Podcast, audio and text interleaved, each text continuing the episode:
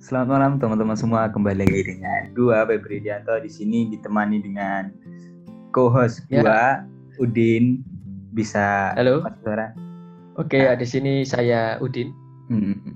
Oke, okay, teman-teman, kita ketemu lagi di podcast yang menarik dengan bahasan ringan dengan isu-isu terkait kampus, yaitu Electrocast. Podcast dari Departemen Elektro. Benar nggak, Din? Mantap sekali ya, Bang Febri. Sekarang okay. Ini di episode pertama ini kayaknya kita ringan-ringan dulu lah. Namanya juga ngobrol santai kan ya. Hmm. Gak perlu mikir-mikir terlalu dalam atau apalagi pusing-pusing. Udah pusing akademik, mau pusing yang lain juga, aduh sudah cukup lah. Oke, lanjut saja. Gimana Mas Febri selanjutnya nih? Jadi teman-teman nanti bisa ikutin seperti tema kita, teman-teman. Kita membahas tentang revolusi kaderisasi goals-nya. Dan malam ini kita di episode pertama nih, kita mau bahas apa nih Mas Udin? Iya, yeah, episode pertama kayaknya bakal panjang nih. Tapi tenang aja, gini. Yang pertama, kita bahas santai dulu, yaitu apa sih kaderisasi atau memaknai kaderisasi itu seperti apa di I K A I. Nah, di sini juga kita punya narasumbernya keren-keren. Ya, narasumber. Nah, boleh masuk oh. dong teman-teman narasumber, pasti teman-teman penasaran siapa ya? Ada Dikma Yoga, ada Rizky Ben, dan Krisna dari teman-teman Departemen Elektro. Bisa masuk dong suaranya. Coba cek sound, cek sound. Halo my fans juga. Halo. Oke. Kalau buat teman-teman okay, yang okay. yang bertanya-tanya tentang background mereka di kampus sebagai apa, bisa kontak person aja nanti. Ya gitu. Tadi sini mau dengerin dengerin mereka bercerita lah.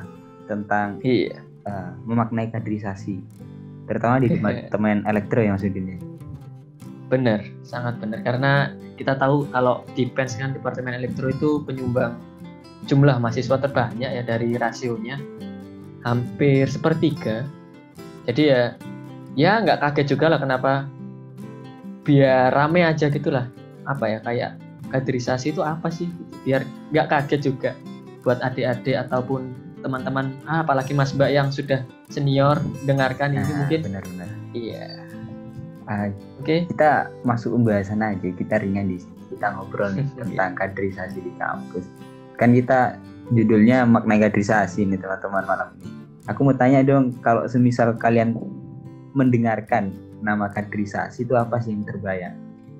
Mungkin uh, satu kata singkat atau tiga kata yang melambangkan itu di menurut kalian gimana? Uh, Dikma mungkin, aku pengen dengar pertama. Halo halo, dengar ya suaranya ya? Oke okay, dengar.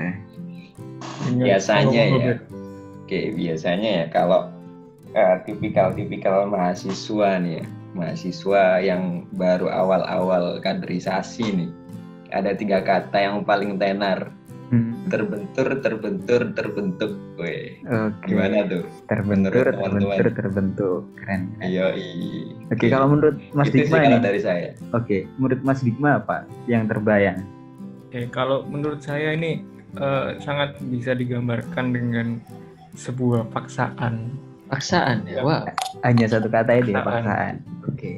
Singkat, ya, jelas menurut. Dan padat. Hmm. Kalau Mas Krisna dari Mas Krisna sendiri apa?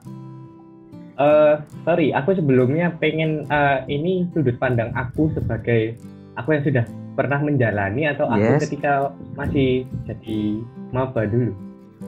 Sudut pandang uh, sebagai Mas Krisna yang sudah tahu nih dalamnya kaderisasi, okay. pernah pernah menjadi atau mengkader lah gampangannya. Biasanya kayak gitu kan yang dianggap di kampus kita.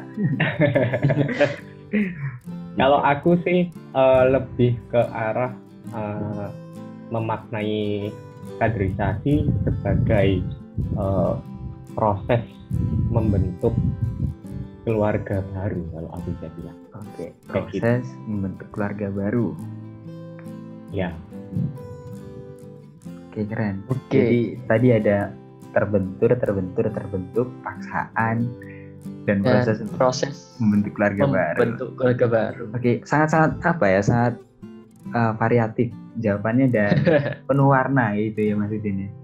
Keren, keren. Iya, yeah, ya yeah. ya yeah, masing-masing orang punya pemikiran tapi ini kayaknya perlu kita gali lagi hmm. dari mas-mas, gimana kok bisa sampai menyimpulkan seperti itu. Jadi oke, okay, kita langsung aja. Uh, menurut, jadi di sini kan uh, kaderisasi sendiri itu seberapa pentingkah atau kenapa sih perlu adanya kaderisasi? Monggo dijawab oleh Mas Ben dulu mungkin, atau Mas Krisna, monggo siapa yang mau masuk? Mas Ben dulu silakan. Pentingnya kaderisasi ya, kalau yeah. sebagian besar orang melihat uh, dari awal-awal mungkin ya, awal-awal proses kan ya, mungkin dari sudut pandang berbeda nih, dari perbedaan zaman yang berbeda. Yang pertama itu uh, dari zaman tanda kutip belum semilenial ini sampai zaman milenial ini ya, itu sama-sama penting kalau menurut saya, karena uh, kaderisasi ini sama-sama cetakan gitu. Hanya saja, hanya saja kalau sebelum uh, mungkin ya sebelum zaman milenial ini terkenal erat dengan keterpaksaan tadi kalau katanya Mas Dikma. Nah, hmm. tapi kedua-duanya ini sama-sama membentuk karakter gitu. Kalau di sisi lain generasi sekarang milenial itu erat dengan kaitannya dengan generasi yang tidak mau ada unsur uh, pemaksaan alias harus bebas sendiri ya, maka kaderisasi pun menyesuaikan perubahan zaman gitu, kalau menurut saya gitu. Tapi kaderisasi pada hakikatnya itu sama-sama membentuk seorang kader gitu, atau cetakan, makanya penting. Mungkin dari mas mas yang lain mungkin ada. Oke, okay, iya. Uh, aku boleh uh, mas pandangan ya. Oke, okay. Kalau dari mas kalau dari aku sendiri memang uh, sepakat ya sama yang apa tadi Ben katakan sebelumnya, bahwa kalau menurut uh, dari makna pengadilan sendiri kan, kalau dari uh, Kamus Besar Bahasa Indonesia kita bisa artikan sebagai perbuatan mendidik atau membentuk seseorang menjadi kader gitu kan. Hmm. Dan saya saya memaknai bahwa untuk membentuk seorang kader uh, itu bagi saya adalah sebuah hal yang perlu untuk diteruskan begitu, karena bagaimanapun juga uh, kader ini kan orang yang nantinya diharapkan uh, akan meneruskan gitu dari apa yang ada saat ini gitu. Nah, tinggal nanti uh, bagaimana dari teknis melakukan itu yang mengikuti dengan perkembangan zaman. Lagi-lagi aku juga sepakat sama yang dikatakan Ben bahwa uh, kaderisasi itu uh, kita juga mengikuti dari perkembangan zaman, kayak gitu sih kalau aku bisa ngasih pandangan. Oke, pada intinya uh, tujuannya sebenarnya perlu pentingnya kaderisasi adalah membentuk kader ya dari teman-teman berdua. Mungkin Mas Dikma ini mau nambahin ya, gimana sudut pandangnya? Kenapa perlu adanya kaderisasi kayak gitu? Oke, oke. Aku masuk ya ini. Hmm. Oke, kalau menurutku ya, kaderisasi itu penting atau enggak, selama kita menjadi manusia itu kaderisasi itu hal yang terpenting atau salah satu dari beberapa hal yang bisa dijadikan suatu prioritas. Kenapa? Selama kita dari kecil hingga nanti kita besar, kita tidak akan bisa terlepas dengan yang namanya kaderisasi. hmm. Begitu secara lingkup keluarga pun, dalam lingkup yang sangat circle-nya kecil sekali, itu tidak bisa terlepas dari kaderisasi. Tapi yang terpenting di sini adalah memaknai kaderisasi itu sesuai porsi atau tidak. Hmm. Karena itu sangat berpengaruh pada hasil atau outcome yang akan kita dapatkan ke depannya. Dan kembali lagi, saya juga sepakat dengan teman-teman. Karena di sini kaderisasi itu tidak bisa uh, terpaku pada suatu zaman.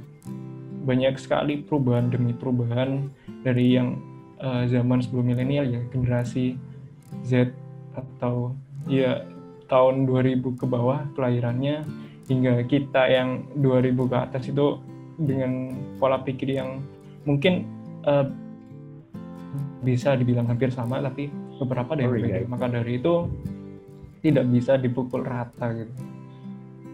Okay, nah, bagaimana kita banget. pintar-pintar menyikapi kaderisasi. Hmm. Oke, okay, lanjut. Oke. Okay. Oke. Okay. Bagus sekali ya jawabannya. Hmm, jadi pendapatnya keren-keren. Ya, pada pada intinya kalau tak tangkap, yang tak tangkap gitu. Hmm. Jadi intinya tentang proses pe, pembentukan dari kader. Jadi intinya yang diharapkan bisa meneruskan istilahnya perjuangan. Kalau kita kan mahasiswa ya, ah. jadi kan perjuangan membela hak rakyat dan sebagainya. Nah, benar, jadi benar. tetap uh, pada intinya adalah prosesnya. Dan proses untuk kader maksudnya. Proses ya, proses membentuk kader dalam artian untuk pemaknaan kan memang setiap orang punya pendapatnya masing-masing. Tapi di sini kita ya monggo saja kita keluarin semua. Kita nggak mandang dari background, kita tetap ayo uh, kita berdiskusi. Oke, lanjut untuk yang kedua. Uh, di sini uh, sebenarnya agak uh, apa ya? Sebenarnya agak klise sih, tapi mungkin dari mas-mas yang di sini sudah pernah mengalami ataupun tahu, dan bahkan apalagi kita ya mahasiswa P E N S yang orang-orang tahunya mungkin I T S ya. Iya, notabene. Jadi kenapa kaderisasi biasanya identik dengan kekerasan? Hmm. Yang sekarang lagi ngetren tuh juga tuh yang dari Unesa kan pasti, walaupun kita tahunya online pun mereka bilang itu keras dan sebagainya. Oke, monggo bisa masuk dari Mas siapa dulu nih, gantian ya, dari Mas Dikma dulu. Hmm. Atau mungkin gini teman-teman, kalau misal uh, kita salah nih memberi pertanyaan kenapa kok identik dengan kekerasan, teman-teman bisa cerita. Mungkin pernyataan ini bisa salah, sebenarnya bukan kekerasan gitu, tapi ketegasan atau gimana. Dari Mas Dikma dulu. Oke, monggo. Oke, oke. Menarik sekali nih pertanyaannya. Sangat panas isu-isu akhir-akhir ini ya. Oke, uh, menurut saya di sini kalau dimaknai kaderisasi itu identik dengan kekerasan, saya rasa tidak, karena hmm. berbagai bentuk teknis dari kaderisasi itu tergantung dari situasi dan kondisi. Dan mungkin kalau menyikapi dari yang isu sekarang ya, isu tentang orientasi pengenalan prodi dan semacamnya seperti P K K M B dan banyak sekali yang dilakukan oleh universitas-universitas. Dan kalau memang dalam kondisi yang seperti ini online, kemudian uh, tidak bisa bertatap langsung dan masih terbawa dengan unsur mungkin uh, bagi sebagian orang mengatakan itu suatu hal yang kekerasan, itu terlalu dipaksakan. Karena apa? Di sini dilihat bahwasannya uh, kaderisasi itu baik. Yang artinya apa? Kaderisasi itu kita perlu tinjau dulu tujuannya apa, maksudnya kayak gimana. Kemudian kejelasannya seperti apa dalam nanti hasilnya. Nah, kalaupun kedepannya itu buat mengimplementasikan dari kaderisasi itu, ya berarti kita harus menyesuaikan dengan raw materialnya. Karena kembali lagi yang sudah disampaikan sama teman-teman juga hmm. di awal, bahwa penyesuaian, penyesuaian dengan zaman itu sangat diperlukan. Karena pola pikir setiap era atau setiap zaman dari sebuah kelompok manusia itu akan sangat berbeda. Nah, ya menurut saya akan kaderisasi itu tetap menjadi penting dan masih bisa disesuaikan dengan kebutuhan zaman, yang artinya untuk unsur kekerasan itu uh, bisa diminimal, diminimalisir atau mungkin bisa digantikan dengan teknis-teknis lainnya, yang artinya teknis tersebut tidak merubah dari segi uh, tujuan dalam proses pencapaiannya gitu. Oke, dari situ, sorry tak tambahi, pernah nggak Mas Dikma mengalami uh, kekerasan nih dalam tanda kutip di kaderisasi, proses kaderisasi? Kalau menurut saya, selama pengalaman saya pernah untuk hmm. mendapatkan sebuah kekerasan, mungkin uh, bisa disikapi ada kekerasan secara psikis dan fisik ya. Hmm. Tapi untuk secara fisik, saya rasa juga sebuah hal kecil, karena menurut saya kekerasan secara fisik yang terlalu berlebih itu yang justru bisa melukai atau menyakiti. Dan yang saya pengalaman juga kekerasan secara fisik tidak sampai segitunya. Dan secara kekerasan mental juga eh, pandai-pandai dari menyikapinya aja. Karena kalaupun kita bisa eh, memahami atau mengerti apa sih esensinya dari kaderisasi ini, dan tidak terlepas dari penyampaian dari seorang pengader kepada yang akan dikader, disampaikan dengan jelas tujuannya seperti apa, itu uh, akan jauh lebih bisa diterima. Mungkin kalau emang dari uh, sisi teknisnya ada unsur sedikit ketegasan atau yang bisa mendongkrak sebuah mental seseorang, nah itu ada follow up di mana saya juga pernah mendapatkan hal tersebut, sehingga saya walaupun pernah mendapatkan kekerasan baik itu secara fisik dan mental, dan saya menganggap bahwasanya semua ada hikmahnya, semua ada baiknya, nggak semua, nggak seluruh hal mengenai kaderisasi itu uh, bisa dipukul rata, oh kaderisasi itu buruk. Tidak bisa seperti itu, karena hakikatnya kaderisasi itu mengajarkan kita untuk menjadi manusia yang lebih beradab, apalagi seorang mahasiswa. Oke, pada intinya proses penanaman nilai atau pemberian nilai ya, pemaknaan kepada mahasiswa baru gitu. Benar nggak Mas Jima? Benar, benar sekali Mas Febri. Menurut Mas Krisna nih, mungkin gimana? Sepakat nggak kalau semisal kita Uh, aku dan Udin mengatakan bahwasanya kaderisasi ini identik dengan kekerasan gitu.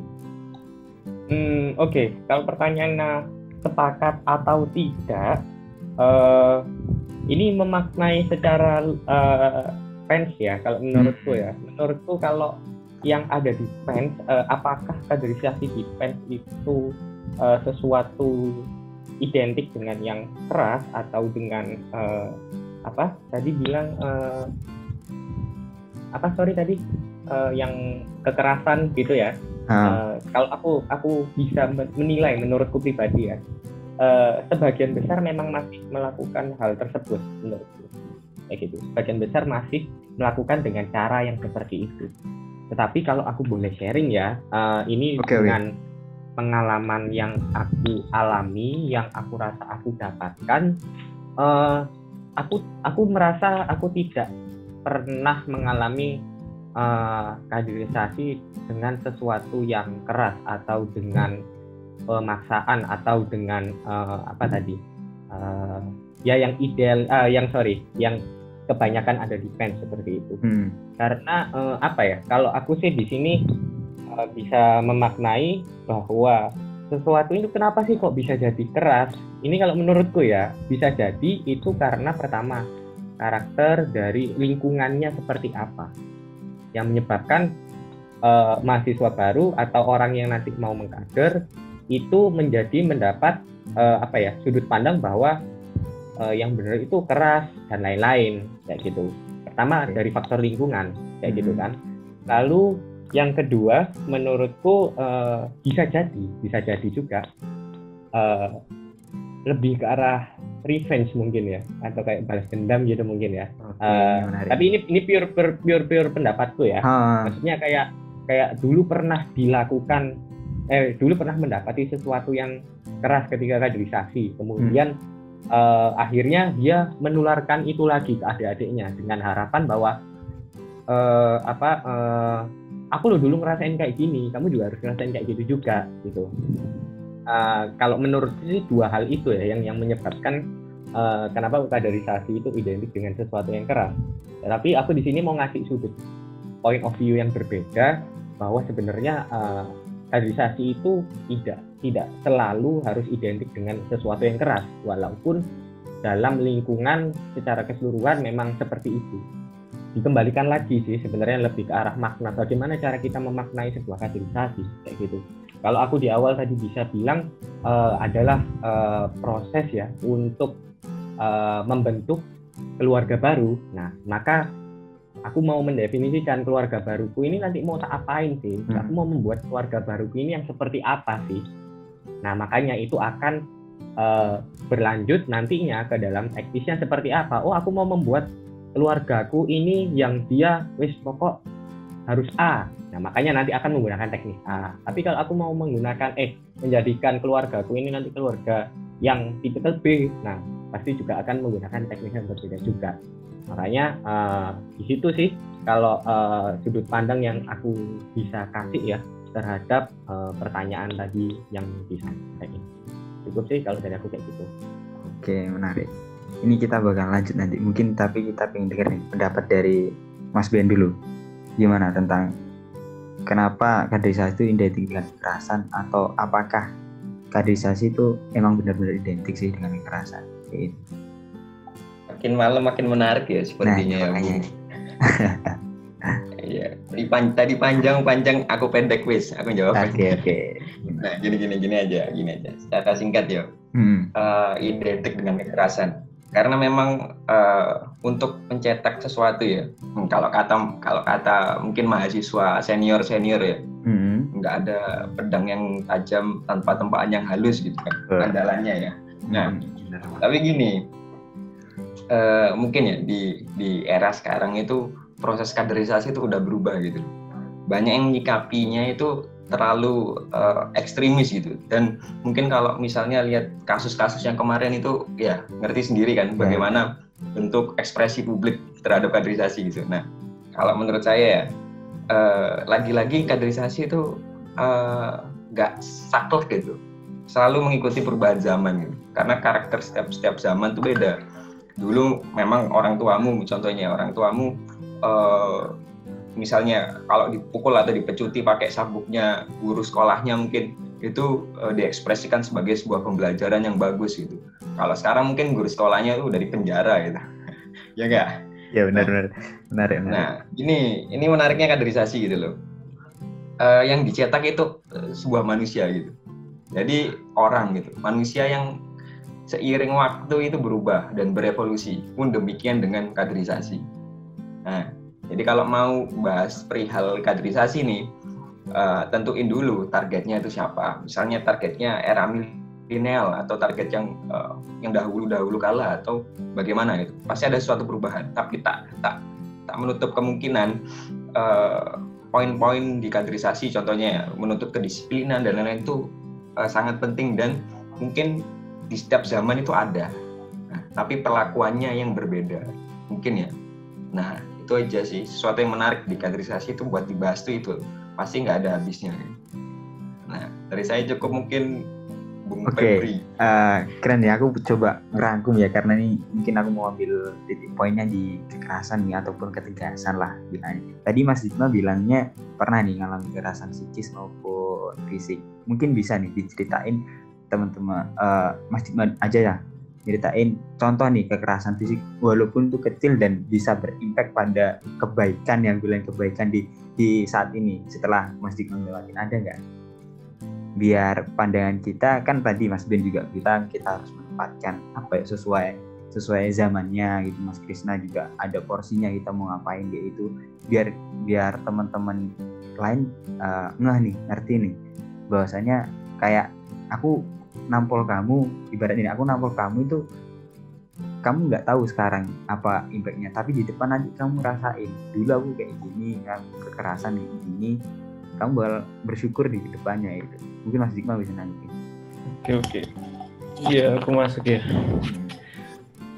Kalau dibilang kekerasan yang uh, mungkin yang seperti dicontohkan oleh Mas Febri ya, yang nampol atau kalau orang Jawa bilang ngaplok ya, ya ngaplok. Itu kalau dari saya uh, tidak pernah sih merasakan hal itu, karena yang saya maksud di sini lebih ke arah uh, proses sentuhan fisik mungkin, yes, dan tidak sampai ada power di mana power itu yang membuat seseorang bisa terluka. Karena yang bisa mungkin ini kembali lagi sih kepada orang-orang yang menyikapinya. Karena kalau mama dilihat dari mama dari yang sudut pandang saya sendiri, kalau seandainya dalam orang tersebut itu posisi uh, nol satu, yang artinya seperti saya ini nol, kemudian ada pihak lain yang posisinya itu satu dan lebih tinggi dari saya, dan melakukan kontak fisik. Dalam artian kontak fisik ini bukan kaplok-mengaplok, yes, atau cuma mendorong saja, mendorong sedikit, itu itu sudah uh, menurut saya sudah ada indikasi adanya kekerasan fisik, namun tidak terlalu parah. Karena uh, kalau bisa diklasifikasikan juga kekerasan fisik itu banyak sekali dan orang-orang juga pasti mengartikan hal-hal yang berbeda-beda.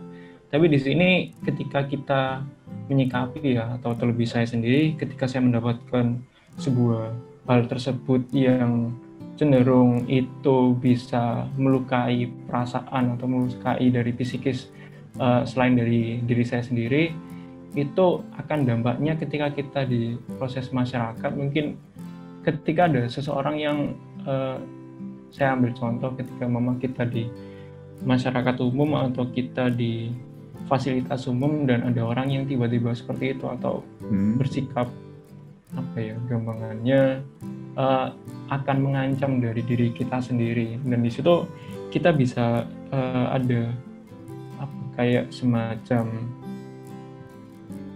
pengontrolan emosi. Soalnya dimana ketika kita sudah pernah mendapati hal tersebut dan kita bisa merasakan, oh ternyata dalam proses seperti ini tuh kita harus bersikap yang demikian. Nah itu salah satu hikmah yang kita bisa ambil. Walaupun secara tidak langsung banyak sekali sudut pandang yang mengatakan, oh ketika seseorang itu dilakukan kontak fisik pada saat kondisi nol ya nol satu hmm. itu indikasinya akan bisa ter, bisa ke arah yang jauh lebih keras, atau mungkin bisa kalau nggak terima ya, momen dari posisi saya nggak terima, bisa aja saya tengkar di situ. Tapi ya gimana kita menyikapinya gitu, gimana kita ada di posisi tersebut, gimana kita bisa memaknai hal tersebut, bagaimana kita punya insight lain, sudut pandang lain dari uh, perlakuan tersebut. Nah itu salah satu uh, yang tentang kekerasan fisik ya. Kemudian nggak jauh beda sama yang namanya kekerasan fisikis atau mungkin tekanan batin ya. Hmm. Seseorang apabila ditekan terus-menerus secara fisikis, ya mungkin akan mentalnya mental breakdown ya, kalau kalau orang-orang bilang salah. Mentalnya bakal rusak dan segala macam. Nah itu tadi yang saya bilang di awal, emang dalam proses kaderisasi itu saya rasa kalau yang selama ini saya tahu ya, nggak eh, jauh dari yang namanya yaitu tadi ada unsur penekanan secara psikis, karena mungkin dari hal tersebut itu bisa men, apa ya, bisa ada eh, sebuah gambaran atau baru, gambaran suatu hal baru mengenai bahwasannya itu tuh e, merupakan hal yang tidak selamanya buruk. Tapi ya itulah di kembali bagaimana seseorang yang melakukan tersebut itu bertanggung jawab atas yang dilakukannya. Kalaupun nanti kedepannya nggak akan ada bentuk sebuah tanggung jawab atau follow up, itu ya itu yang sangat berbahaya dari sisi kaderisasinya, karena kaderisasi itu bisa jadi bumerang bagi pengadernya sendiri. Cukup benar-benar menarik banget pendapat dari Mas Dikma tadi. Nah ini teman-teman, aku mau kita lanjut, aku mau tanya soal, jadi nanti teman-teman juga bisa jelasin background kalian itu dari jurusan apa nih kayak gitu. Aku mau tahu pendapat dari teman-teman tentang bagaimana sih kaderisasi menurut pandangan kalian di di jurusan kalian masing-masing, di himpunan kalian kayak gitu. Menurut pandangan kalian bagaimana? Kan aku tadi kayaknya ngerasain nih uh, menurut pengalaman kalian dan persepsi kalian nih, kalau menurut persepsi kalian ke himpunan ataupun ke ke kondisi saat ini yaitu gimana? Dari Mas Krisna dulu ya. Oke, okay, terima kasih Mas Febri pertanyaannya ya. Oke, okay, jadi uh, aku tadi belum perkenalan juga ya. Jadi hmm. aku Krisna dari jurusan Teknik Telekomunikasi. Uh, Kalau uh, tadi uh, Mas Febri tanya gimana sih uh, sudut pandang kaderisasi di Telkom itu, uh, kalau aku bisa bilang ya bahwa apa, atas apa yang aku selama ini rasakan, apa yang aku alami dan aku jalani, kalau bisa dibilang ya uh, yang ada di Telkom ini ibarat di satu P E N S, mungkin yang beda sendiri mungkin ya. Dari segi bagaimana okay. cara cara uh, perlakuannya, bagaimana uh, dari konsep teknis dan lain-lainnya, menurutku ini berbeda gitu dibandingin sama yang kebanyakan ada di P E N S. Nah, kalau aku kasih gambaran sedikit bahwa di Telkom itu lebih ke arah begini, uh, kami karena uh, kaderisasi memak aku tadi memaknainya kaderisasi sebagai proses membentuk keluarga hmm. baru, maka uh, satu hal yang bisa uh, aku dan aku berikan adalah gini, aku memberi apa yang aku punya untuk adik-adikku gitu, untuk kader yang baru gitu. Jadi sesuatu yang aku nggak punya, aku nggak bakalan kasih, soalnya aku nggak punya gitu. Jadi kalau misal misal uh, begini, ada sesuatu yang menjadi tuntutan ketika melakukan kaderisasi, si anak si uh, si yang dikader itu harus punya A gitu kan. Nah, tetapi nyatanya dari segi pengadernya itu kok tidak memiliki uh, poin A itu tadi. Nah, hmm. maka uh, hal itu sebenarnya yang mencoba dihindari kalau dari uh, aku ya kemarin selama menjalani itu kayak gitu, karena uh, ya itu tadi aku sih kami sih berpegangnya kalau kalau apa yang kita nggak punya itu ya jangan dikasih, uh, kayak gitu sih, dan lebih ke arah pendekatan ya, bagaimana cara kami, bagaimana cara di Telkom itu melakukan pendekatan uh, kaderisasi kepada uh, si yang dikader ini. Uh, aku juga bisa katakan berbeda ya sama teman-teman yang lain. Mungkin nanti bisa dijelaskan sendiri sesuai porsinya kalau di jurusannya gimana. Tapi kalau kami berusaha bagaimanapun memperlakukan uh, ini kan anggota baru ini kan ya calon keluarga kita juga kan nantinya. Okay. Makanya bagaimana kita sih kalau treat sama keluarga baru itu, dan jalan yang kita pilih adalah ya udah keanggapan kamu punya adik, uh, kamu milih mana, kamu milih menyayanginya dengan cara yang dituturi baik-baik atau uh, dengan cara yang kalau dahulu itu ya kayak tadi yang dijelasin sama uh, Mas Ben kalau nggak salah ya, yang hmm. orang tua itu kalau mukul uh, tahu anaknya dipukul sama gurunya Apu. Sebagai itu pendidikan, nah itu kan, nah, atau mau pakai iya. cara itu juga, nah uh, itu yang yang apa uh, sekiranya di Telkom itu Uh, sudut pandang kaderisasinya kayak gitu. Jadi kita uh, lebih ke arah memberi apa yang kita punya, kayak gitu sih singkatnya. Oke, okay. menarik, menarik banget. Mungkin nanti kayaknya bisa uh.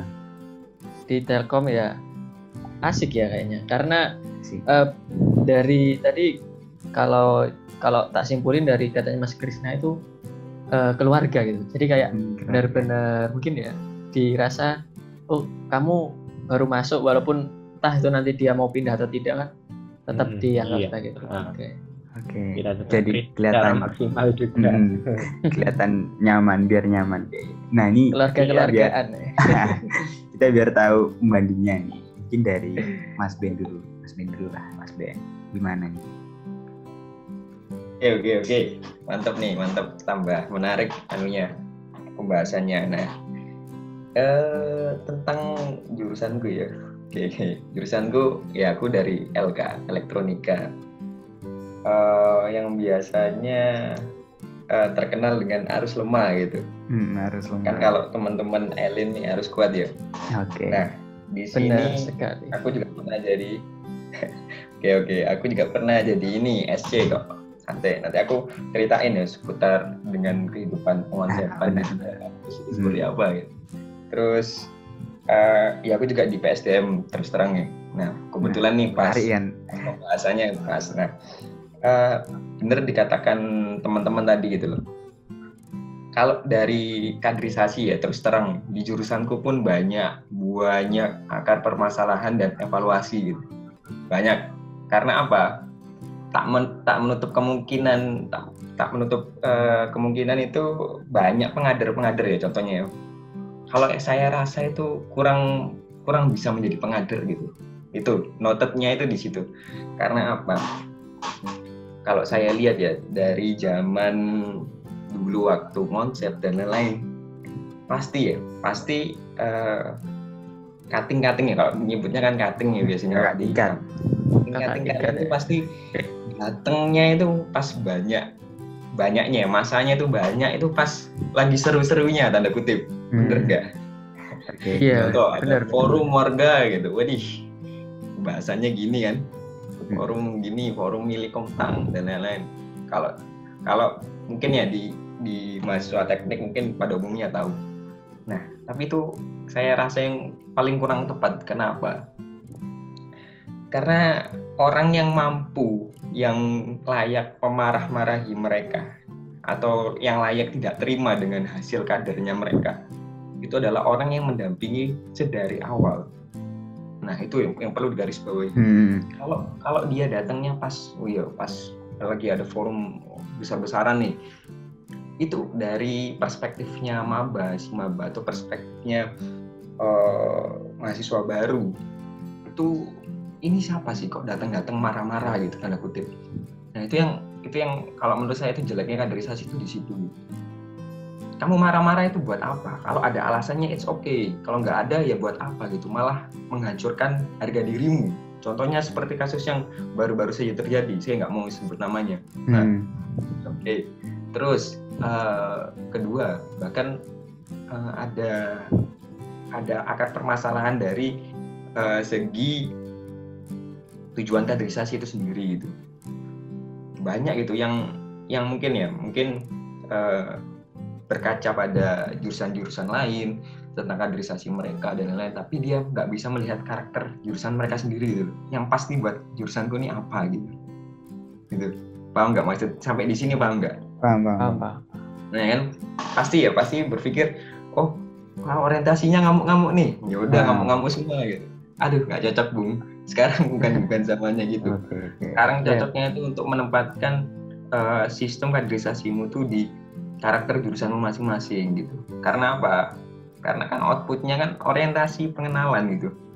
Biasanya sih orientasi pengenalan ya, mana uh, kalau orientasi pengenalan tuh ya outputnya di cetak sebagaimana mestinya untuk uh, pas di prodimu masing-masing gitu. Contohnya kayak gitu ya.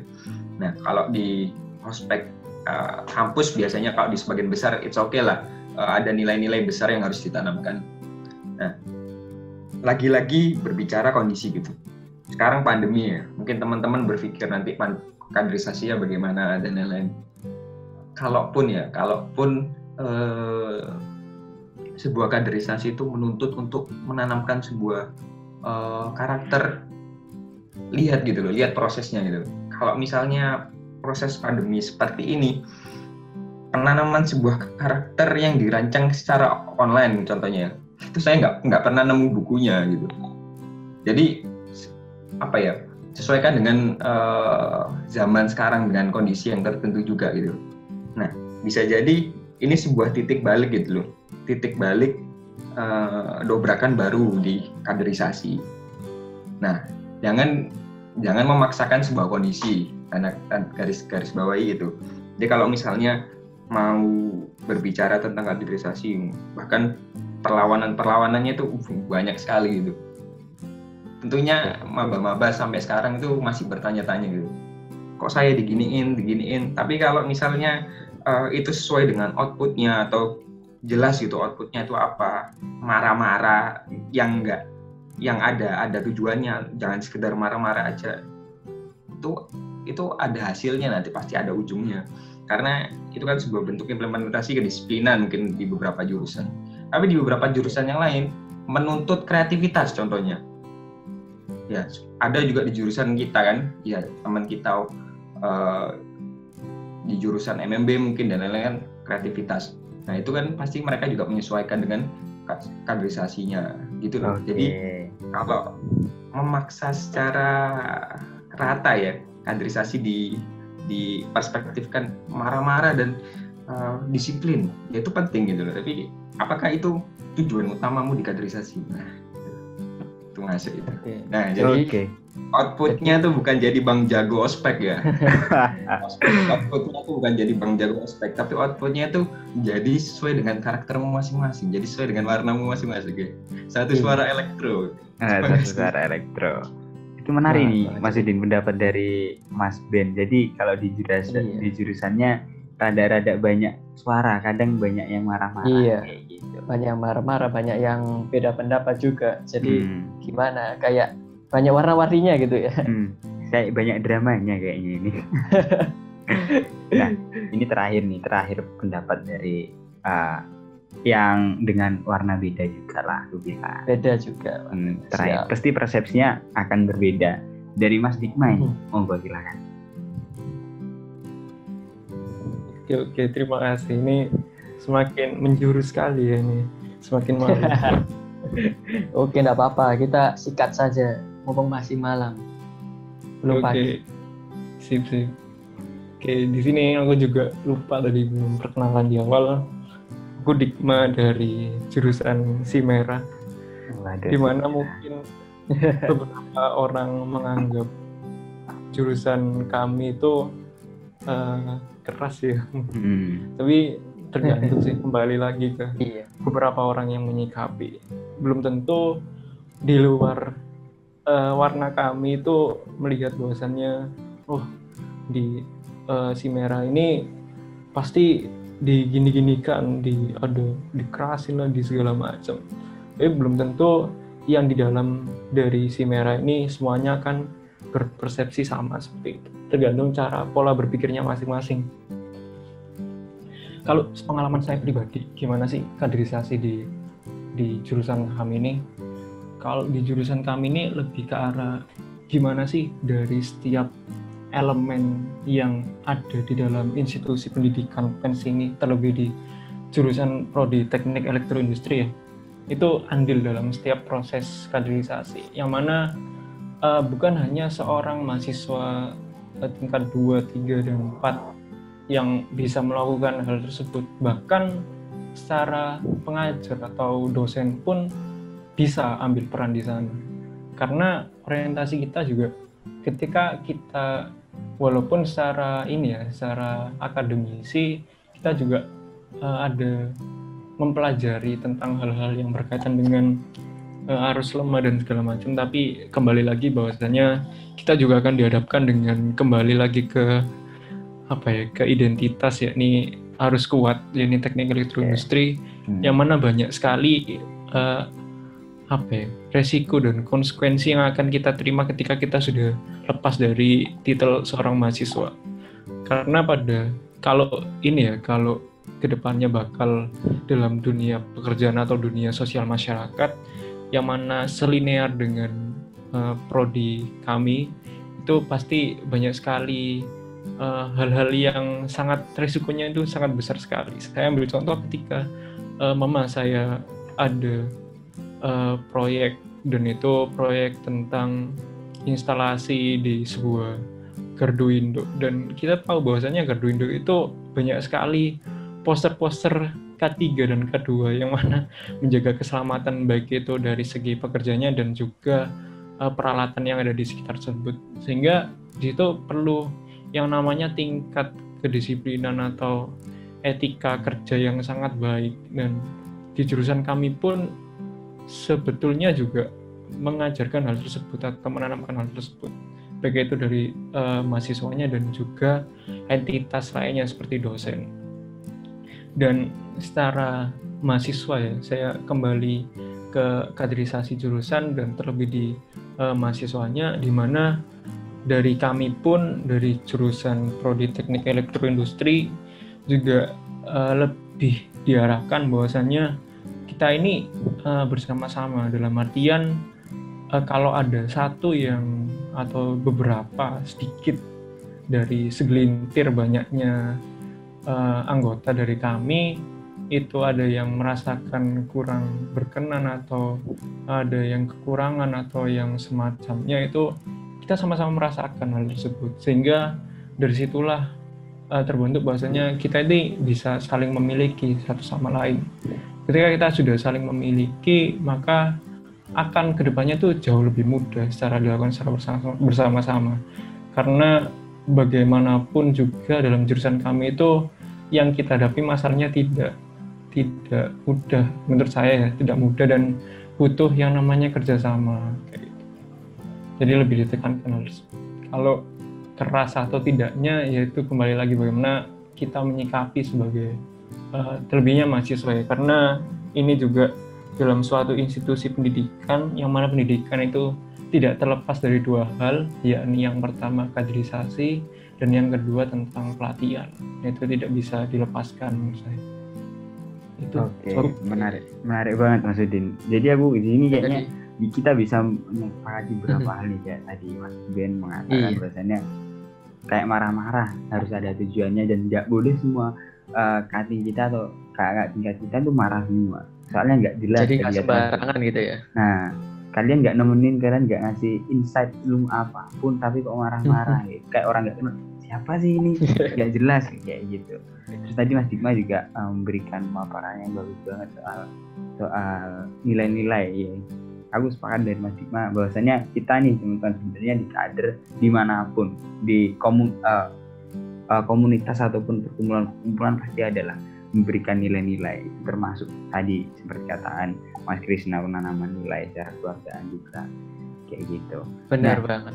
Uh, gini Mas Udin, kita kita bahasannya ini loh, semakin menarik aja.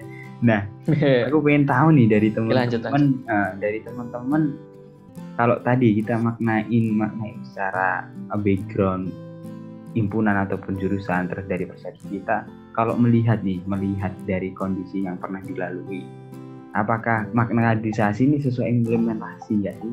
Sesuai di lapangannya nggak iya sih? Sih? Ya, gitu. Kayaknya tadi kan uh, kita ada dengar juga dari berbagai warna, kita hmm. tahu tiga jurusan di Departemen Elektro dari masing-masing mas-mas ya, kita anggap mas-mas ini tahu dan hmm. mengalami. Jadi uh, apakah apa yang dibicarakan dari masnya tadi sudah seratus persen? Kita anggap saja seratus persen karena memang di dalam suatu, kalau kita bilang angka biner ya ada satu dan nol. Kalau kalau nggak sukses ya gagal gitu. Hmm. Oke, kita langsung aja ke Mas Ben. Langsung aja, gimana sih? Apakah kaderisasi itu sesuai dengan implementasinya? Atau eh, gimana? Jurusannya Mas Ben kayak gitu. Iya. Yeah. Ben masuk, Ben okay. masuk. Okay.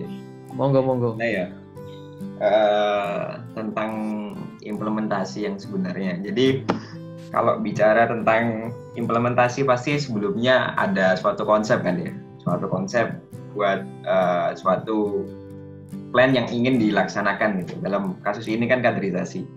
Oke. Okay. Nah, uh, nyatanya ya nyatanya sekali, sekali lagi ya tak sampaikan, mungkin nggak di jurusanku ya, banyak jurusan lain juga yang bahkan uh, tidak sesuai ekspektasi gitu jalannya itu hmm. seperti apa itu. Hmm. Nah, yeah. ma- menariknya kaderisasi itu di sini. Jadi uh, kita dituntut berimprovisasi. Bahkan banyak improvisasi yang terjadi itu. Ibaratnya, ibarat kata kita gini loh, uh, kita udah konsep gitu loh, tapi kita tahu gitu di depan tuh banyak uh, elemen-elemen di luar sana atau uh, bahkan unsur-unsur lain yang tidak terduga terjadi gitu. Ya. Jadi banyak intervensi gitu ya? Iya bener, jadi mungkin ya kasusnya contoh pandemi salah satu intervensi terbesar gitu. Kita nggak tahu terjadi pandemi. Nah uh, di lain sisi ada ya contoh output atau bentukan dari uh, maba ya. Kan kita targetkan misalnya ya, oh mabaku udah bisa belajar misalnya ya belajar mengenal prodi dengan buat kalau buat kalau di jurusan I T atau jurusan apa gitu buat aplikasi web gitu. Nah kalau kalau kalau kita udah menargetkan uh, misalnya target kita selesai tanggal misalnya seminggu gitu kan, tapi di sisi lain kan kader-kader kan kita lihat kan uh, setiap hari gitu, kita amati setiap hari. Nah kalaupun gagal kita dituntut berimprovisasi. Nah improvisasi itu biasanya yang kita uh, konsep sebelumnya gitu. Nah plan-plan apa sih yang bakal yang bakal ada gitu, dan mungkin unsur-unsur yang bakal tidak terduga itu apa aja. Nah, itu menariknya segi konsep ya, kalau kalau berbicara konsep mungkin Mas Febri udah tahu uh-huh. juga. Nah tapi kalau lagi-lagi ya masalah implementasi, uh, yang kita cetak ini manusia, yang kita kendalikan ini manusia, dan pencetaknya ini juga manusia gitu. Jadi kalau bicara tentang ya kaderisasi contohnya, tiga hal ini tuh semuanya tuh makhluk hidup gitu, yang mempunyai akal dan mempunyai pikiran masing-masing, dan kita pun tidak bisa membaca pikiran mereka gitu. Benar tidak? Benar kan? Benar, benar. Nah, benar, ya. Kalau kita kendalikan ketiga-tiganya, tentu kita kewalahan gitu. ngelihatnya bahkan dari segi satu sisi aja, contohnya ya dari aspek uh, kader, dari kader kan juga manusia itu. Nah, dari segi kadernya aja kalau kita pikirin pun nanti bakal banyak case-case yang terjadi gitu. Nah, dari segi uh, pengader pun demikian gitu. Kita kita kita mengharapkan pengader yang uh, disiplin juga, yang mendengarkan kita sepenuhnya baru berbicara, atau yang mendengarkan kita dan mensupport kita, tapi di lapangan malah mengader kita juga. Gitu. Nah, pasti teman-teman juga pernah apa mengalami hal tersebut ya, terutama terutama apa ya terutama Febri ini kalau nggak salah saya saya lihat ini. Jadi kalau misalnya kita uh, berbicara ke situ, kita merasuk ke dalamnya gitu ya, uh, masing-masing proses ya nih itu pasti ada titik jenuh gitu. Uh, titik jenuh tuh bahkan besar sekali, kalau kalau menurut saya intervensi yang besar sekali gitu, yang mem- yang mengakibatkan pengader tuh bisa terpecah gitu. Waduh, ya kalau udah udah gitu bakal nggak sesuai dengan uh, apa yang ingin kita implementasikan. Jadi kalau menurut saya uh, kaderisasi pun nggak ada yang ideal gitu, pasti ada lika-likunya. Tapi bagaimana cara kita menyikapi, contohnya ya, bagaimana kita uh, berusaha kembali ke jalan gitu, on on the track ya. Itu yang bisa kita usahakan menjadi pengader yang ideal gitu. Jadi pengader ideal itu bukan pengader yang uh, sesuai dengan implementasi harus begini, begini, begini, bukan gitu. Tapi pengader yang bisa uh, sesuai dengan jalan dan lanjut gitu, tetap lanjut gitu, tanpa adanya uh, segala sesuatu yang menghambat gitu. Nah, di sini itu uh, peran dan fungsi dari super team ya, bukan superman. Oke, karena super team, keren-keren ini istilahnya. Ya, super team di sini kan menuntut uh, mungkin ya, kan kita jalanin kaderisasi gak hanya sendiri itu, pasti ada beberapa. Nah, super team di sini itu menuntut untuk uh, mengatasi semua situasi tersebut gitu. Bahkan kalau kalau jelek-jeleknya pun pertikaian antar tim pun ter- bakal terjadi gitu. Hmm. Nah, kalau kalau udah gitu kan, kalau masing-masingnya Superman kan ya udah sendiri-sendiri aja, aku kan Superman ya, aku nggak butuh kamu. Nah itu, jadi bedanya itu uh, pengolahannya itu seperti itu. Jadi kalau misalnya berbicara tentang implementasi, nah bakal banyak faktor-faktor yang mempengaruhi itu. Dan okay, mungkin banyak uh, kaderisasi yang belum belum secara seratus persen ideal uh, terimplementasikan gitu. Nah tapi penanggulangannya penanggulangannya itu berangsur-angsur gitu kan. Kita uh, mungkin ya mengkader gitu nggak nggak nggak apa ya nggak memberikan contoh uh, selama kegiatan tersebut gitu. Kita memberikan, harusnya ya kita memberikan contoh selama jangka panjang gitu, agar nantinya uh, kekurangan-kekurangan yang ada di sistem itu tuh kita tutupi di setiap setiap tahunnya gitu, bahkan setiap jenjangnya. Nah sebetulnya gitu sih, kaderisasi itu keberlanjutan. Jadi nggak hanya nggak hanya stop sampai di situ.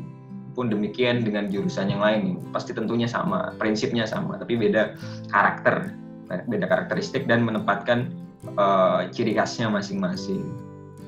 Begitu sih, Bung. Oke, keren. Nah, menarik banget sih. Nah, okay, okay. Implementasinya ada di, mungkin saya tanya background Mas Ben ya di elektronika itu. Nah ini mungkin aku pengen tahu sedikit nih dari Mas Dikma. Uh, yang tadi dari si merah ya, si merah terkenalnya kayak gimana sih di dalamnya kalau kita bicarain soal implementasi? Oke, terima kasih untuk pertanyaannya, memang menarik ya topik pembahasannya. Enak-enak buat dibahas. Oke, oke. sip sip sip Kalau berbicara mengenai uh, bagaimana atau apa sih makna kaderisasi yang sesuai dengan implementasinya, atau implementasi dari kaderisasi yang sudah kita dapatkan itu apakah bernilai logik satu atau nol? Kalau saya melihat secara keseluruhan uh, masih belum bisa ya, atau mungkin bisa dianggap nol, masih belum tercapai. Karena kaderisasi itu menurut saya ada yang tujuan itu bisa jangka panjang dan jangka pendek. Kalau uh, ditilik balik ke belakang, dan mungkin sebagai contoh saya sendiri, apakah saya ini merupakan hasil atau outcome dari kaderisasi si merah? Kalau menurut saya juga, alhamdulillah saya merasa bahwasannya, oh ini aku, aku adalah suatu bentukan dari mas mbakku yang mendampingi, yang mengajarkan, dan uh, membantu bagaimana bagaimana caranya atau bagaimana aku bisa sebagai seorang mahasiswa beradaptasi di lingkungan kampus, terlebih di kampus tercinta sih. Waduh. Nah, di sini nah, nah di sini uh, kalau diimplementasi ya saya merasakan bahwasannya kalaupun di jurusan si merah ini yang tadi saya bilang ada beberapa orang dan bilang bahwasanya persepsi oh si merah ini keras nih kaderisasinya, dan mungkin ya kembali lagi bagaimana kita menyikapinya, dan saya merasakan bahwasannya implementasi yang sudah saya dapatkan dalam kehidupan akademik saya dan juga beberapa uh, manajerial ya, lingkungan manajerial saya juga, saya merasakan hal itu karena uh, saya ketika membandingkan secara pribadi diri saya dengan beberapa teman-teman saya, baik itu dari merah dan beberapa dari luar merah, juga merasa oh ada baiknya, ada sisi baiknya. Berarti ini inilah yang dinamakan esensi dari kaderisasi yang ada di merah sendiri. Karena jujur kalau dari saya yang mungkin bisa terlihat, saya sekarang dulu yang merupakan orang yang kurang bisa atau berpikir atau bergerak dalam kondisi tertekan, dan sekarang pun saya bisa melakukan hal tersebut. Karena menurut saya ketika dalam kondisi tertekan dan kita masih bisa berpikir dengan jernih, kita masih bisa mengkritisi, kita masih bisa memberikan solusi, kita masih bisa memberikan insight, dan kita masih memberikan suatu energi positif bagi lingkungan yang sangat cenderung atau berindikasi untuk negatif, itu satu hal yang sangat baik menurut saya. Karena dari situ kita bisa menjadi sebuah influence dari lingkungan sekitar untuk menjadi sebuah uh, lingkungan yang sama-sama kembali mengingat bagaimana tujuan kita dipersatukan, bagaimana kita memandang permasalahan, bagaimana kita bisa memecahkan permasalahan tersebut dan men- menghasilkan sebuah solusi untuk kita lakukan secara bersama-sama. Cukup, hmm, Mas Febri. Oke, uh, menarik sekali ya. Jadi dari Mas Dikma ini, Uh, kalau dari kaderisasi dirasa sangat banyak improve-nya, maksudnya development-nya sangat hmm. terasa ya. Jadi sekarang uh, kita lihat oke okay, jam sebelas dan pembahasan masih semakin seru nih kayaknya. Makin kita menarik. Dengerin dari uh, Mas Krisna nih. Monggo Mas Krisna bisa langsung masuk. Oke, okay, masuk ya aku ya. Oke. Okay. Oke, okay, jadi uh, begini. Kalau dari sudut pandangku ya, eh, tadi kan pertanyaannya eh, apakah makna kaderisasi sesuai dengan implementasinya? Sebenarnya hmm. aku mau coba eh, review sebentar ya. Aku tadi memaknai kaderisasi itu kan sebagai proses eh, membentuk keluarga baru ya. Hmm. Karena di konteks yang barusan aku sebut itu untuk dari eh, mahasiswa baru kayak gitu. Nah, tapi sebenarnya Uh, kalau dari yang aku dapatkan, kaderisasi itu sebenarnya proses yang akan dilakukan oleh semua elemen. Jadi gini, ibarat kata uh, maba ya, maba itu kan nanti akan dikader sama tingkat dua misal. Nah, pun juga tingkat dua ini menurutku nanti juga akan dikader sama tingkat tiga. Pun tingkat tiga juga akan dikader dengan tingkat empat. Jadi uh, kaderisasi ini berkaitan dengan semua elemen yang ada di dalamnya. Lalu apakah sesuai dengan implementasinya ketika pelaksanaan? Kalau aku bisa bilang menurut pribadiku, melihat bahwa implementasinya itu sudah dilakukan dengan baik sesuai dengan konsep yang awalnya direncanakan. Tetapi karena memang dari faktor-faktor ketika menjalankan, itu ada faktor pengaruh dari luar, ya contoh dari lingkungan, contoh dari tiap elemennya, contoh dari kayak sekarang misal kayak lagi pandemi gini, hmm. menurutku uh, itu yang menyebabkan uh, adanya menurun, maksudnya uh, apa ya, masih belum seratus persen gitu loh dari implementasinya yang sesuai, yang kayak aku tadi barusan bilang. Ini uh, menurutku kayak gitu ya. Jadi uh, aku bisa melihat bahwa peran penting dari semua itu diperlukan dalam uh, kaderisasi. Jadi uh, tidak bisa satu satu kegiatan kaderisasi itu hanya dilaksanakan oleh pengajar doang gitu misal. Tidak bisa uh, suatu kegiatan kaderisasi itu cuman yang menjabat doang gitu, yang yang yang apa uh, menjalankan atau yang sudah paling tua sekalipun gitu. Nah uh, dari situ sih aku bisa melihat ya bahwa untuk tantangan kita ke depan adalah bagaimana menjawab evaluasi-evaluasi yang sudah pernah terjadi dan itu diperbaiki sebagai bentuk kita untuk mendekatkan gitu implementasi ini ke arah yang seratus persen yang diharapkan gitu. Uh, uh, jadi aku ngasih sudut pandangnya kayak gitu ya uh, hmm. untuk implementasi dan implementasinya seperti apa. Dan satu hal lagi yang yang boleh aku sharing adalah begini, menurutku untuk memulai ya, untuk untuk menjalankan sebuah kaderisasi itu dibutuhkan rasa kebutuhan menurutku. Jadi hmm. ditanyakan dulu deh sama kita sendiri, kira-kira kita perlu nggak sih adanya kaderisasi itu? Sama yang kayak, kayak pertanyaan uh, yang tadi ditanyain sama uh, Udin sama Febri di awal, perlu nggak hmm. sih gitu? Nah, itu pertanyaan yeah. yang harus okay. paling dasar dimulai oleh semua elemen menurutku.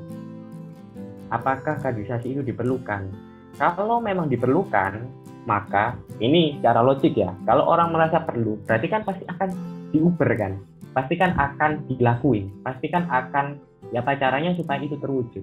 Tapi kalau ada yang merasa bahwa udah nggak perlu, cukup dikasih A, dikasih B, dikasih C, nah maka nanti akan menurutku maka akan tidak maksimal dalam proses menjalaninya. Nah dari itu, sekali lagi yang bisa aku uh, tekankan adalah menurutku ini adalah tantangan bagi kita semua, bagaimana evaluasi-evaluasi yang dulu itu bisa kita atasi di uh, era saat ini. Bagaimana sih cara menjalankan kaderisasi mulai dari tujuan hingga dari elemen-elemen yang ada di dalamnya. Kalau aku sih lebih menyoroti ke arah situnya ya, kayak gitu. Hmm. Cukup sih okay. kalau itu. Oke okay, oke okay. siap siap. Jadi kalau uh, dari senangkapku dari awal tadi memang kita tahu kalau memang kaderisasi itu uh, tidak selalu ideal. Jadi tetap ada nilai-nilai yang diperjuangkan di sana ya. Yeah. Tetap uh-huh. dengan cara-caranya tersendiri, baik itu mungkin dari jurusannya ataupun dari uh, teknisnya seperti apa. Tapi pasti ada faktor-faktor di luar itu yang mempengaruhi. Oke. Okay? Uh, jadi, oke okay, kita masuk ke selanjutnya itu. Jadi gini, uh, kalau tadi kita tahu kalau memang kaderisasi adalah sesuatu, sesuatu yang kompleks, sesuatu yang kompleks yang dipaksa untuk sesuatu yang uh, sistematis. Jadi kita anggap aja itu sistematis karena memang uh, anggapannya kita punya sebuah konsep dan itu kita eksekusi lalu menjadi satu sesuatu yang kita tahu itu adalah sebuah kader. Jadi di sini pertanyaannya adalah apakah memang se sebuah konsep itu ataupun makna yang kita tadi bicarakan, apakah itu cuma sesuatu yang menguap gitu saja atau angan-angan gitu? Apakah memang itu hanya terlampir di atas hitam di atas putih secara tekstual saja atau memang itu sampai mendarah daging di mahasiswa-mahasiswa kita nanti? Kita masuk aja dulu di Mas Dikma, oke? Okay? Moga Mas Dikma. Oke, okay, oke. Okay. Hal tersebut sangat berkaitan dengan bagaimana implementasi setelah adanya proses kaderisasi yang saya rasa gimana sih itu bertanya-tanya seperti yang sudah disampaikan beberapa ini ya teman-teman juga, bahwasanya kalau eh, dari objek ini pertanyaannya kenapa sih kita kayak gini? Apa sih ini tujuannya? Nah kalau dari objek aja nggak jelas, maksudnya nggak bisa menerima dengan baik apa itu esensinya ya, bagaimana uh, tujuan dari kaderisasi ini bisa terlaksana dengan baik. Makanya dari itu menurut saya itu dari kaderisasi yang mungkin saat ini yang saya alami, kemudian yang saat ini lagi hektik di P E N S itu seperti apa. Nah, itu perlu adanya kejelasan.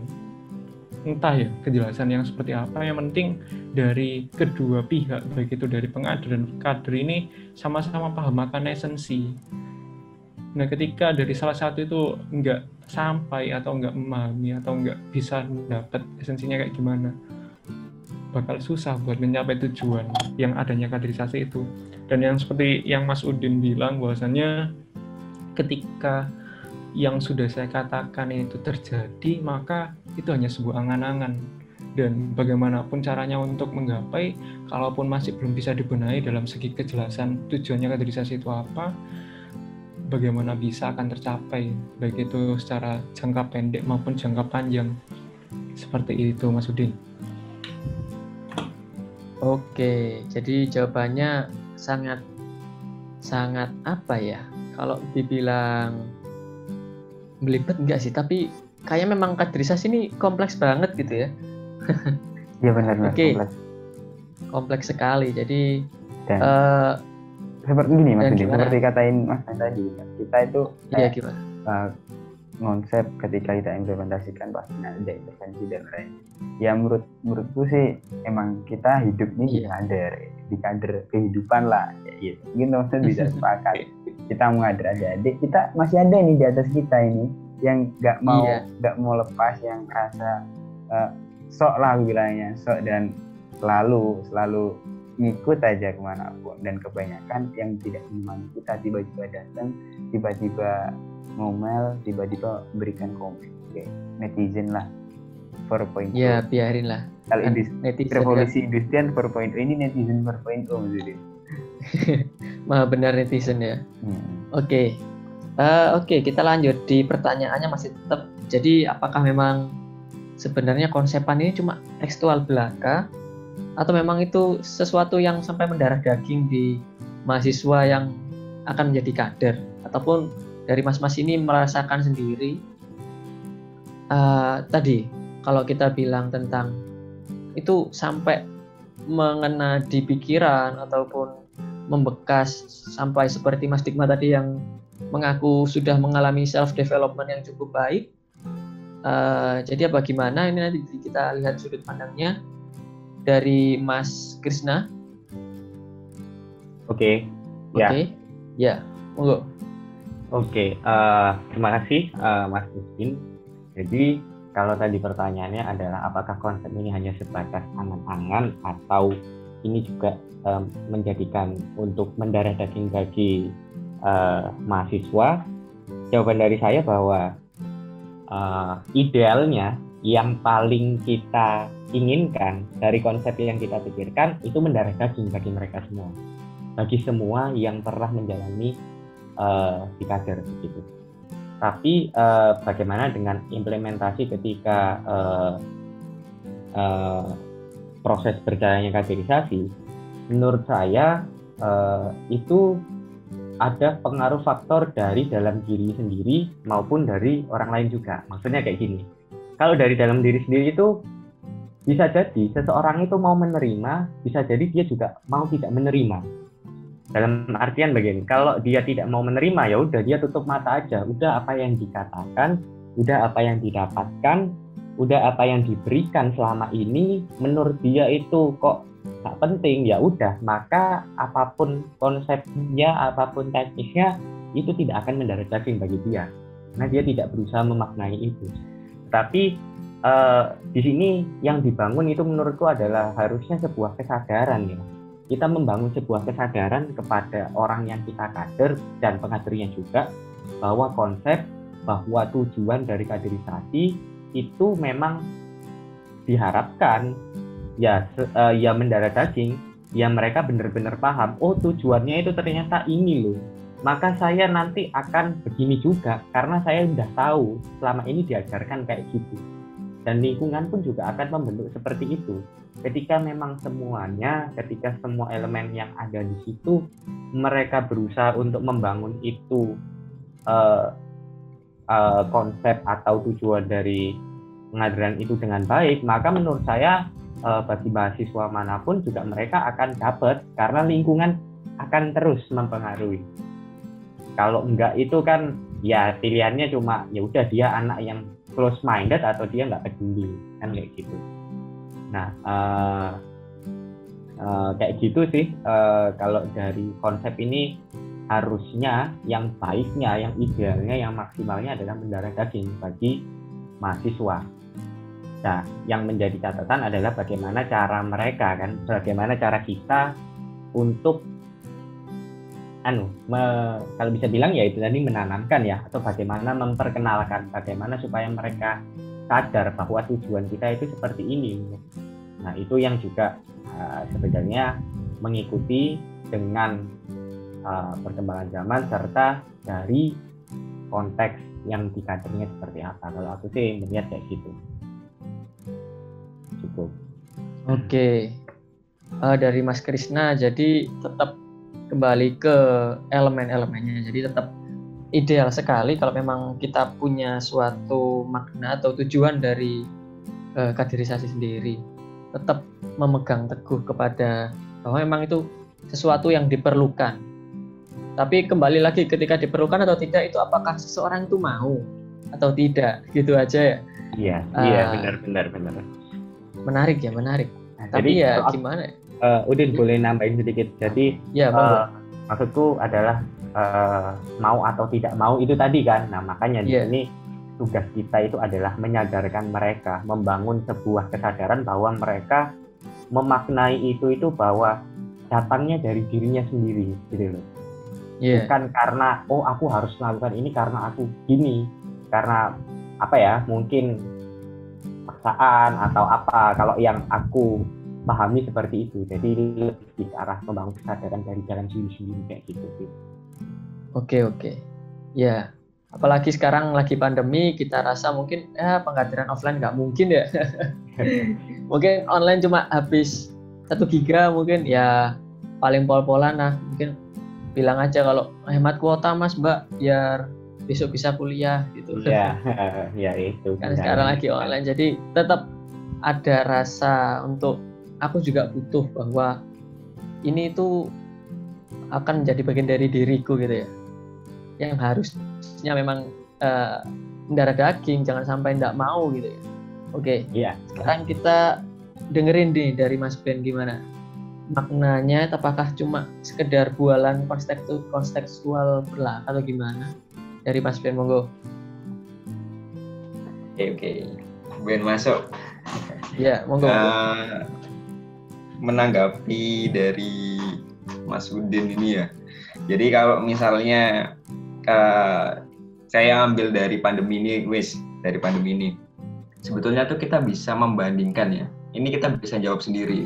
Kita bisa membandingkan uh, output ya, output dari kader kita sebelum pandemi ini yang kita kader sebagaimana mestinya ya. Mungkin dari uh, masing-masing jurusan itu bagaimana dengan output ya, dengan output kader uh, di masa pandemi. Nah, output kader di masa pandemi ini apa? Tentunya ya memang uh, orientasi pengenalan ya, namanya orientasi pengenalan. Contohnya kalau di beberapa kampus pasti uh, ada unsur orientasinya gitu. Mungkin itu yang di di apa ya di direpresentasikan sebagai kaderisasi mungkin.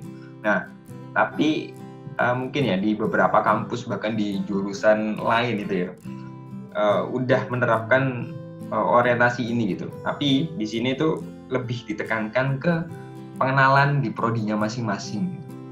Kita kita abaikan sisi orientasinya wis, kita abaikan sisi orientasinya, kita fokuskan ke pengenalannya, gitu. Kita fokuskan ke pengenalan prodinya. Um, lihat apa yang terjadi mungkin uh, di masa depan gitu, di masa pandemi. Apakah kaderisasi tadi yang uh, tanda kutip cuma hanya hitam di atas putih gitu ya? Uh, apakah itu berarti banget gitu loh di jangka panjang? Nah itu bisa kita lihat gitu, outputnya kita bisa bedakan gitu di segi uh, output maba yang waktu pandemi sekarang dengan kita dulu. Nah kita bisa menyimpulkan tuh, kita bisa menarik benang merahnya apa.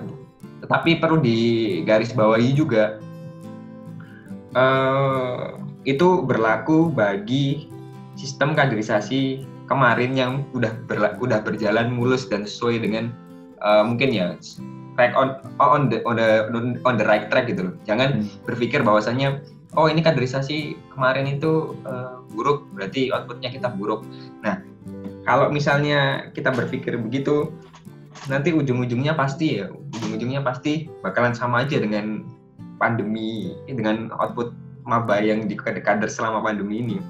Jadi kalau misalnya berhasil, saya yakin pasti, saya yakin uh, tujuan-tujuannya itu tidak sekedar kons- uh, ya cuma hanya konsep gitu, konseptual. Jadi kita kita menanamkan sebuah uh, karakter mungkin ya dengan uh, dengan idenya kita masing-masing gitu, dengan karakternya kita masing-masing ke suatu kader gitu. Pasti itu bakalan kalau kalau yang namanya karakter ya, pencetakan karakter. Sekarang sekarang apa sih yang dibutuhkan perusahaan? Pasti sebuah karakter gitu. Ilmu itu bisa didapatkan nanti aja gitu. Bahkan ilmu itu bisa didapatkan nanti pas kerja gitu. Yang dibutuhkan adalah seorang karakter kan. Makanya makanya yang dihadapkan itu yang paling susah itu human research developer, development. Nah, makanya eh, karakter ini yang harusnya itu bisa berlangsung lama gitu. Yang harusnya itu bisa berlangsung dan melekat sampai dia nanti uh, mungkin ya di posisi sudah kerja, bahkan udah di jenjang selanjutnya. Nah sebetulnya uh, jangka panjangnya kaderisasi itu di situ. Yang mana kaderisasi itu berhasil ya, yang, yang harus kita uh, perspektifkan terus secara berhasil gitu loh. Nah kalau misalnya uh, dia cuma diberikan ilmu tentang pengenalan, nah nanti mungkin uh, agak sedikit beda gitu, perihal outputnya bagaimana, mungkin tingkat kritisisasinya bagaimana, wah banyak kok elemen-elemennya yang bakal berubah. Nah, tapi di sisi lain tuh kita yang tadi ya, yang saya katakan gitu, improvisasi gitu. Kalau kaderisasi itu tidak lepas dengan namanya improvisasi gitu. Bahkan di offline maupun online pun demikian gitu. Kita kan sekarang lagi di, diberikan ujian improvisasi terbesar oleh yang kuasa kan, hmm. mengenai nggak hanya kaderisasi sih, tapi banyak yes, kepengurusan ormawa ya, hmm. aduh nggak nggak mikir sampai segininya sih aku. Bahkan ada beberapa ormawa sekarang yang tumbang gitu, yang sedang tertidur gitu, mungkin pandemi gini enaknya tidur aja gitu, rebahan di rumah, rebahan gitu, orang-orang di dalamnya rebahan juga, ormawanya juga ikut rebahan. Nah itu yeah. ujian yang sangat besar, sangat mempengaruhi loh sistem kaderisasi. Karena apa? Karena ya nggak menutup kemungkinan stakeholder ini yang ada di Ormawa ini juga uh, menjadi tonggak utama gitu buat kaderisasi mereka. Pastinya di setiap Ormawa punya sistem kaderisasinya masing-masing, tidak terlepas dari Ormawa apa itu pasti ada. Nah jadi kalau saya rasa sih nggak sekedar konseptual gitu, nggak ya ini bakal Uh, long lasting gitu, berlang- berlangsung jangka panjang. Harapannya seperti itu, Bung. Kalau okay. ti- masih tidur ya nggak tahu lagi. Benar ya, menarik yeah, yeah, yeah. sampai menarik, menarik. Teman tiga teman kita nih. Nah, kayaknya nih kita udah udah mau di ujung ujung sesi memaknai kaderisasi. Nah, oh, buat benar, terakhir, benar. buat terakhir nih teman-teman, aku mau dengar closing statement, mungkin bisa satu kalimat atau lebih lah yeah. tentang makna kaderisasi. Jadi apa sih sebenarnya makna kaderisasi sebenarnya? Makna sebenarnya kaderisasi itu seperti apa? Dari uh, yeah. nah dulu lah. Dari mas-masnya langsung aja, hmm. nggak usah panjang-panjang nggak apa-apa. Langsung cukup satu kalimat, satu kata bahkan singkat jelas dan padat. Oke monggo dari mas siapa dulu nih? Mas Krisna dulu monggo. Oke, terima kasih. Uh, dari saya sih uh, untuk closing statement mengenai makna kaderisasi lebih ke arah seperti ini ya. Jadi untuk memulai suatu kaderisasi diperlukan yang namanya kemauan dulu sejak awal, kemauan dan niatan. Ketika kemauan dan niatan itu sudah ada, insya Allah dalam proses dari awal hingga akhir akan dilakukan dengan senang hati, dilakukan dengan ikhlas, dilakukan dengan penuh semangat. Jadi eh, bagi eh, kita semua, coba kita kembalikan lagi niat awal kita ketika ingin mengkader itu seperti apa, supaya dalam proses dan hingga hasilnya insya Allah akan bisa maksimal. Kalau dari saya sih kayak gitu aja, cukup. Oke, okay, okay. Closing statement. Terima kasih. Oke, okay. Sangat menyentuh hati. Kembali ke diri masing-masing. Oke, okay, lanjut ke Mas, Mas Ben. Ben. Ya, monggo Mas Ben. Oke, okay, oke. Okay. Ben masuk lagi, Ben masuk lagi. Closing statement ya, Gi. Oke. Okay. Uh, dari beberapa yang saya sampaikan tadi, saya menarik benang merah. Bahwasanya kaderisasi itu ya bukan sekedar terbentur, terbentur, terbentuk ya, tapi ada keberlanjutan long lasting itu tadi di setiap elemen uh, kaderisasinya, baik pengader maupun kader itu. Nah itu aja sih kalau menurutku, sangat singkat sekali ya. Terima kasih. Iya, thank you Mas Ben. Ah, ini terakhir nih closing statement dari teman kita. Oke, lanjut ya, itu terakhir ya. Mas Dikma mau gue silakan. Monggo Mas Dikma. Oke, terima kasih. Ini saya dikasih kesempatan terakhir. Oke, oke. Kalau dari saya, gimana sih caranya memaknai kaderisasi? Ya kembali lagi ke kita, bagaimana kita memandang dari sisi baik atau buruk, tapi seenggaknya kita tetap melihat dari sisi hikmahnya apa sih, esensinya seperti apa. Dan menurut saya yang terpenting dari kaderisasi itu bagaimana kita menjadi seorang manusia yang memiliki akhlak dan memiliki adab yang baik dalam melakukan kehidupan, baik itu secara mahasiswa dan juga sosial masyarakat. Cukup.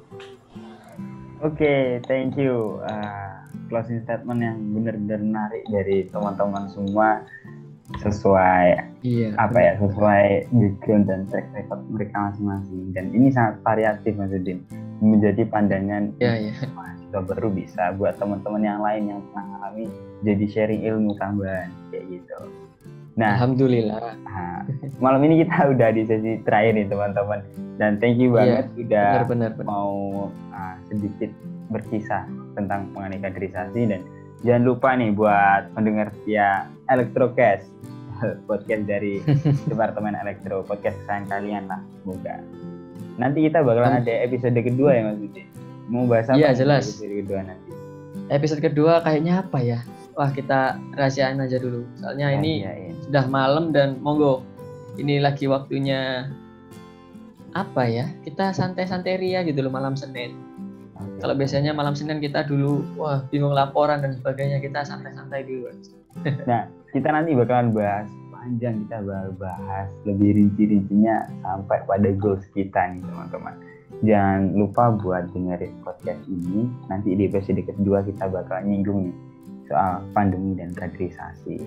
Nah, sebelum kita tutup, aku mau denger nih, kita punya tagline ketika nanti aku bilang siapa kita, jawabnya satu suara elektro. Mungkin teman-teman bisa open mic aja nih buat penutup, buat penyemangat di malam hari ini. Ya gitu. Ini udah siap semua ya? Siap, siap, siap. Oke, okay. oke, okay, okay, siap. Oke. Okay. Kita ucapkan siapa kita? Satu suara. Satu suara elektro. Elektro. elektro. Oke, okay. Thank you semuanya dan terima kasih. Matur sembahun. Malam ini Mas Udin. Maturnuwun, maturnuwun, semoga bermanfaat. Oke, kita ketemu lagi di episode selanjutnya Mas Udin ya. Oke, tunggu episode selanjutnya di Electrocast. Oke. Terima kasih. Selamat uh, malam. Assalamualaikum. Malam ini uh, sampai jumpa dan selamat menikmati malam Seninnya. Semoga kuliah besok menjadi lebih nyaman. Kayak gitu. Wassalamualaikum warahmatullahi wabarakatuh.